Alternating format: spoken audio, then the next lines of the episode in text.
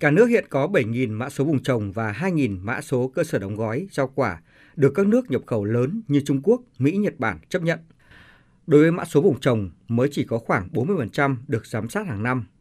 Tương tự, đối với cơ sở đóng gói rau quả, tỷ lệ này mới chỉ đạt 17%. Dẫn chứng mặt hàng sầu riêng từ khi xuất khẩu chính ngạch vào Trung Quốc, bà Ngô Tường Vi, giám đốc công ty trách nhiệm hữu hạn xuất nhập khẩu trái cây Tránh Thu cho rằng,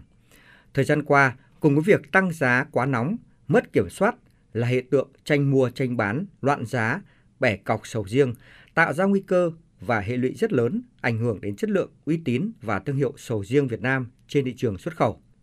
Việc quản lý về mã số vùng trồng cũng như cơ sở đóng gói cũng như là về tiêu chuẩn chất lượng trong thời gian tới cũng sẽ phải chặt hơn. Không phải là cái câu chuyện mà khuyến khích mà nó sẽ trở thành bắt buộc là cái hình thức chế tài làm sao để biến nó trở thành quy định để cho nông dân tuân thủ để doanh nghiệp kể cả là chính quyền địa phương cũng không phải đi năn nỉ nông dân để làm những câu chuyện này nữa để bảo vệ quyền lợi cũng như là bảo vệ cho những người mà người ta có đầu tư dài hạn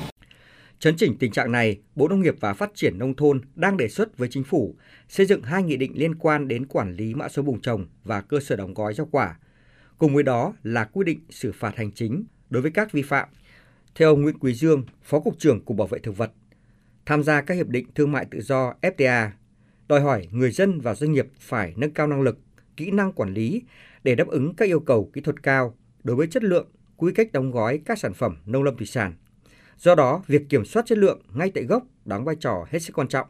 Hiện nay chúng ta đều truy xuất được nguồn gốc và thông báo cho các địa phương và thông báo cho các chủ mã số và để tạm dừng các mã số này, đánh giá lại toàn bộ cái quy trình cấp mã số cũng như giám sát để thông báo lại để khắc phục không phải chỉ của Trung Quốc, kể cả các cái mã mà cơ quan kiểm dịch thực vật của Việt Nam phát hiện ra nhiều lần trước khi xuất khẩu mà yêu cầu quay về tái chế thì chúng tôi cũng sẽ xem xét báo cáo bộ để yêu cầu tạm dừng những cái mã này kể cả cơ sở đóng gói.